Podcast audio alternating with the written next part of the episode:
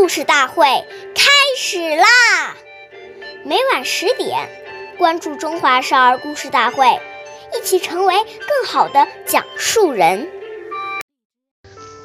岁月易流逝，故事永流传，弘扬中华瑰宝，传承红色基因。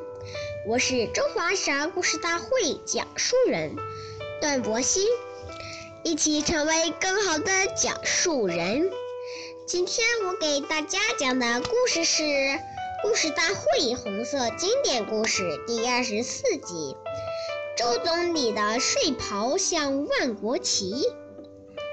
周恩来总理的侄女周秉德回忆说，周恩来在担任总理的二十六年间，只穿了三双皮鞋。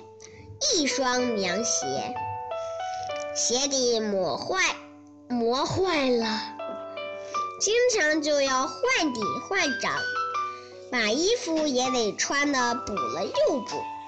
别人给他买了新鞋新衣，也不愿意穿。那时候一般都穿中山装，中山装领口和袖口最容易磨损。袖口和领口破了，他换一换领口、袖口继续穿，所以他一件外衣要穿好多年。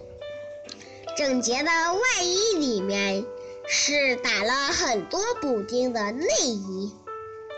他的一件蓝白条的睡袍，几十个补丁，上面有手绢。